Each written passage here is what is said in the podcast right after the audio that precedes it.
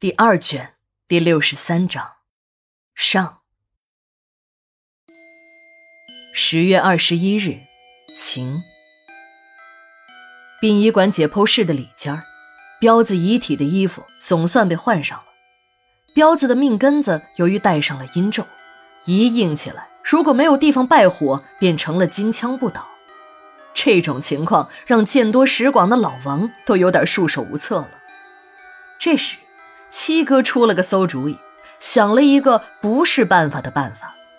只见七哥找了几段尼龙绳，在小赵的帮助下，两个人用绳子把彪子那软不下来的小兄弟捆在了身体上。这招果然奏效，彪子的裤子被顺利的穿上了。虽然看起来表面还是有些大裤裆，但总比织的老高要强得多了。上面还派来了两个工作人员协助我们工作。其实我们心里都明白，这哪是协助工作，分明是来监视我们工作的。自打进解剖室的那一刻起，这两个人便往椅子上一坐，眯着眼睛，半睡半醒间还偷偷地看着我们。我们也能理解，两个保密部门的干部为了争夺个人利益，在办公室里拔枪互射，双双毙命。这事儿要是传出去，一定不能算是领导的政绩。这给领导官涂上下绊子的人，是一定要被毁尸灭迹的。张哥边干活边对着老王一阵神秘的耳语。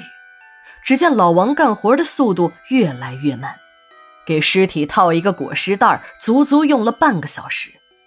就在这时，天也已经黑了。那两个监视我们的工作人员终于不耐烦地站了起来。走到老王的身边问：“哎呀，王师傅，这火化还要等多长时间啊？你能不能快点？我们哥俩还等着回去向领导交差呢。快了，快了！这死人的事儿啊，你们不懂，有些事儿急不得。活人的事儿办出点差头还能有个补救，这死人的事儿办不妥帖，推炉子里一烧，可真的什么都完了。”最后这点事儿，你如果不给人家办好，你半夜睡觉，人家都会去找你。老王一本正经地对这两个工作人员说，看着这两个人有点害怕。老王又说：“天凉了，你们两个到火化室坐会儿啊，那里有炉子烤着，暖和着呢。”二人一听，脸色大变。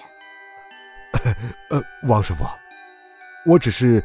呃，想请你行个方便，你看这黑灯瞎火的啊，让我们哥俩在殡仪馆里等半宿，这心里真有点发毛。呃，能不能先给我们把那两个人的火化证明开了？反正这两个人你们早晚都要烧，你要是能给我们行个方便呢，日后有什么事用到我们哥俩的，保证效劳。这个呢，算是我们哥俩的一点心意啊，慰劳一下兄弟们。说着。从包里掏出了一条烟，硬塞在了老王手里。老王呢，也来了个旧驴下坡，给两个人开了火化证明。两位工作人员千恩万谢的出了解剖室，钻进了车里，一溜烟的没了影。老王把那条烟扔在了停尸床上，对张哥说：“小张，你的事儿我给你办完了，火化证明我提前开出去了，马上把两具遗体。”推进火化室，你安排你的同学到火化室来探视。这时的七哥看了看那条烟，一下子喊了出来：“我靠，还软中华嘞！哎，这一条烟快顶我一个月工资了！哎呀，还是当官的牛逼呀！抽两根烟就够老百姓一天的伙食了。”小赵这孩子看事儿洒脱，七叔。那生不带来死不带去的东西，你羡慕他干啥？咱们老百姓就是求个平安，衣能遮体，食能果腹，只有咱们普通人才能活出人滋味，你说是吧？被小赵这么一说，七哥有些挂不住了。你这孩子，真是不当家不知柴米贵。你以后不得娶媳妇儿啊？你把你刚才跟我说的这番话，跟人家女孩子说一遍。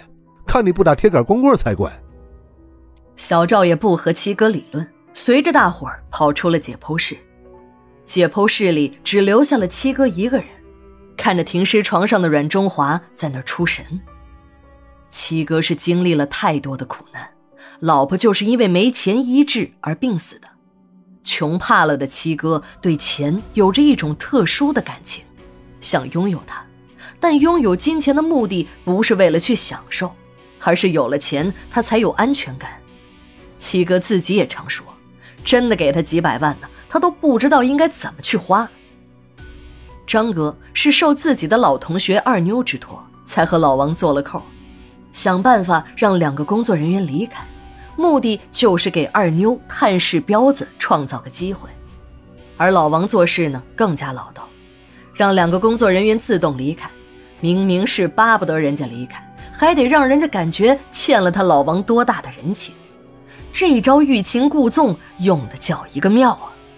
不过老王也很小心，没把探视地点放在解剖室，而是定在了火化室。我知道老王的用心。一是火化室相对封闭，外人不容易察觉；二是即使真的有人来突击检查，随时把死人往火化炉里一推，即便是神仙来了，也抓不住他老王什么把柄。老王本来是一个大老粗，但几十年的社会经验早就让他变成了老人参。二妞在张哥的带领下进了火化室，老王向我们挥了一下手，带着我们进了停尸间。火化室里。只留下了二妞，还有就是彪子和老钱的尸体了。不一会儿，火化室中传出了二妞呜呜的哭声。